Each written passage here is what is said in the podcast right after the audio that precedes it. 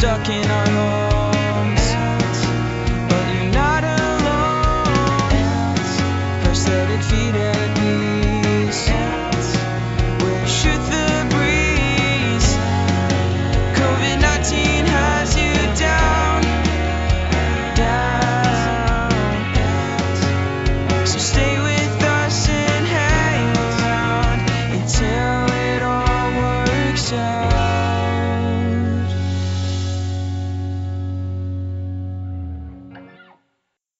Hi, I'm Peggy. And I'm Dave. Happy Wednesday. It is Wednesday, my dude. You got there. You I did know. get there. Hi. Yes. How are you? It's been it has been a long, hard fight to get to Wednesday. Oof. I know the feeling. I know the feeling. it's- Yeah, it's been a long week. So yeah. Yeah. How are you doing? I'm fine. It's been a long day. I started uh I started my first meeting today at 6:30 Eastern time.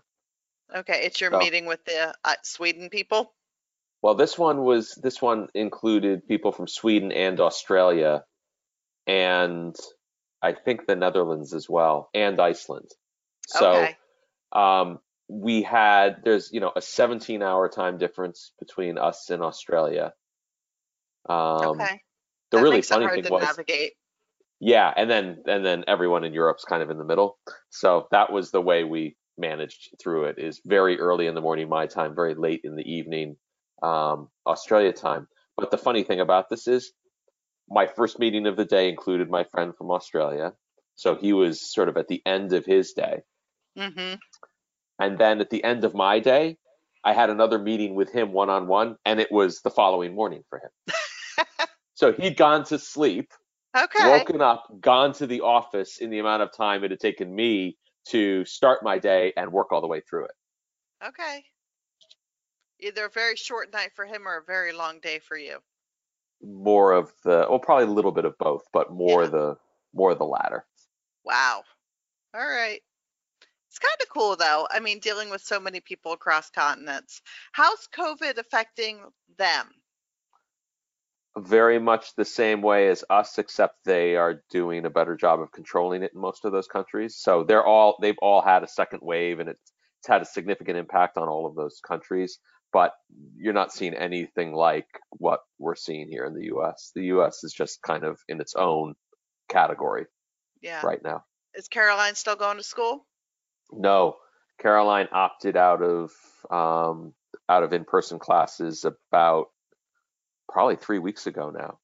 Okay. And with every passing day, it seems to be a smarter and smarter decision because we're getting alerts now essentially every day that someone in the district has Yeah. tested positive and um, you know whether the school you know they're doing contact tracing and either the school will or will not be open the next day. I think there's only been maybe one or two days in the last since Thanksgiving where we have not had someone in the district at some level, uh, either teacher or student, report uh, report a positive COVID case. Wow. Scary stuff. Not great. Yeah. Not great. It's scary. It um you know, I I mentioned that it's been a long few days. I think that that I you know, I kind of waff and wane on on how I'm dealing with everything. I I really try to just kind of roll with it and my my mantra really is the kids will only think that they're missing out on anything if I make a big deal about it. Right? So if I just we're doing this and we're doing this and yay, then they'll roll with it and that's what they'll remember. But every once in a while it just I feel like it piles on me and I become overwhelmed by it all. And that has been this week. I just, everything feels like it's just come crashing down. And I'm tired of COVID. I'm tired of hearing about the election. I'm tired of not being able to go to a store. I'm tired of not being alone. I'm tired of pee all over my bathroom floor. I'm tired of a piece of paper that's been on my floor since October. I'm just tired of all of it. Yeah, it's a lot. I mean, this is this is as we've talked about. The last time this happened was hundred years ago. There's no there's no corollary for anybody really who's highly functional today about this, and so we're all in uncharted territory. Um, and every it just every once in a while it just feels really overwhelming And my issue lately has been dealing with frustration and anger at people who I like and I had really respected, like just going to the mall without masks and hey, look at us at Hershey Park and look at us, you know, at Disney World. And it's just like, I, just, I, Dave, I've become so angry about it that I don't like what it does to me. I think that's understandable. I mean, I also think that you come at it from a particular perspective. You've got a child who's immunocompromised, and so the seriousness of this, um, I, I think anyone, I think most people, a lot of people, let me say it this way, a lot of people recognize that this is serious. But if you're living with somebody who's at risk, or you are yourself at risk, Right. um, there is a whole different level of concern and um, Fear. other other well and and an expectation or a hope that people will be somewhat other centered in their view it's just like let's all be good neighbors to each other right Exactly. um, i was talking to somebody today and I, I think the phrase i used was can we just you know can we just wear a mask so that we don't accidentally kill each other? Because that's kind of what it comes down to. And it, it to me that's the issue. It's not about any of the politicized issues around this. It's just about regardless of whether or not I think that it's likely that I've been exposed or that someone else has been exposed, let's all just be kind to each other and thoughtful. And the way we express that is we put on masks to minimize the risk that we all hurt each other accidentally, because very few people are actually going around trying to spread the virus Right. actively.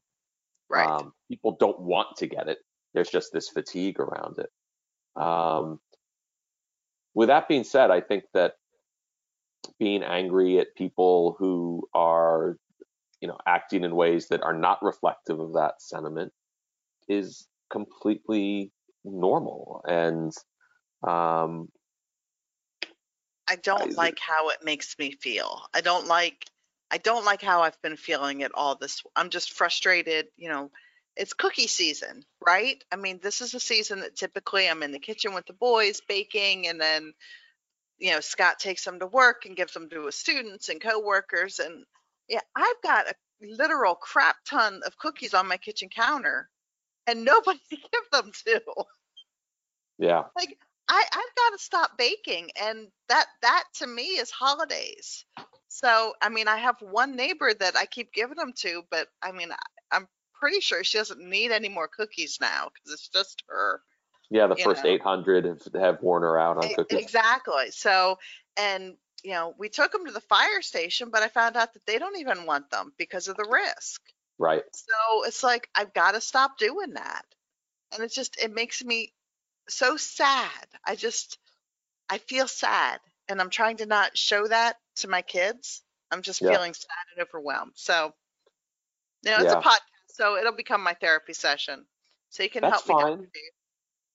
Well, look, I, I'm not gonna. I would never tell anybody don't feel what you're legitimately feeling. I think it's important that you feel it. I'm the guy who's always solutionizing, as a psychologist would say. I'm the one who's always just saying, "Well, here's the solution," um, even when people aren't asking for it. And I won't offer a solution here. Um, I think you and I sit on. This is one of those areas, right? We're just temperamentally we're a bit different, and when I get confronted with stuff like this, and really since the beginning of this, I have taken, I've viewed this almost as some sort of strange challenge. It reminds me actually very much of what my mindset was after my accident. And it's probably the first thing since then that I've really felt like that, where it's like, we've got this sort of nebulous, unknown thing in front of us. And my attitude when I was confronted with that was, tell me what I have to, what I have to do, and I will do it. I will figure out a way through this hmm and my life has i mean i just acknowledged to uh to somebody yesterday i was like i haven't been out of my house i mean i've been on my property but i have Right. not been off my property in over a week right now and i don't even think about it anymore like i'm not sitting there going boy i wish i was out in the car and driving and doing this Right. I have just closed, you know, I've circled the wagons basically. And it's Mhm. like, this is what we have to do. and I'll do it. And if I just keep putting my head down and focusing on the stuff that I can control, then I, at the end of it all, I will come out the other side. Right. Um, you know, I, that's not a better way to respond because I think there's probably a lot of denial and and other things built into that. But it's um, all of these things are at different, you know, they're all appropriate reactions. It just depends kind of what do you need to function and to be able to mentally stay balanced. And I think blowing off steam and being frustrated is one way to do that. For me, it's it's about really putting on blinkers, you know, blinders on each Mhm. side of my eyes and saying, this is it. I'm just going to walk down this road as long as they tell me to walk down this road. And at some point, I'll get to a rest station. All right. I need to do that because I'm not liking this Peggy. So, Oh, I think it's also important to uh, acknowledge the reasons you feel that way and to say that they're legitimate and to um, not hate the people who are doing it. The people who are doing it, again, their their priorities may be completely different and seem misguided to Right. us. But you know, wh- why are they doing what they're doing? They're doing it because they want to be able to do something with their family, or they they feel like they're at their own breaking point, and so that's the release. We can debate whether or not that's the right way to release, but it's not directed specifically at you, at me, or at anybody, and I right? personalize it. I absolutely personalize it, and that's where I need to to stop. So, but I'll get there. Tomorrow's another day. It is. gonna wake up and- tomorrow, and my goal tomorrow is to not make any of my any of my kids cry. So we'll see. That's Today good. Set the bar low. Was not a resounding success. but tomorrow we don't have circle time anymore, which is good because uh, today in circle time, his teacher, Timmy's teacher, he's in kindergarten, decided to teach the kids through a video that she found online how to draw the Grinch. Oh, how'd that go? Yeah. Uh, to quote my little Timmy, it was quote some Grinchy bullshit right there. Wow. yeah. So he's not a. What? What? Why that reaction? Because actually, that objectively does not sound terrible to me. There are many Uh, other things that this teacher has done that I have said to Yeah. you that makes no sense to me. This one kind of does. It it actually is really complicated to draw the Grinch. Okay. And it was about a 25 minute video, which for a bunch of Oh. kindergartners on Zoom is a really long time. Yeah. They would have been better off trying to teach them to like draw Bart Simpson in three minutes. Or, you know, let's make a snowman scene or something other than the Grinch. Because, I mean, you make his nose wrong the very first time and your whole thing is just messed up. So, but, you know, as soon as he said that, then of course the little girl, Timmy said a bad word, but then another boy said, I'm not doing this anymore, and apparently threw his crayons across the room. So I felt redeemed that we were not the only ones. Yes, he was just he was the again the id for the broader class.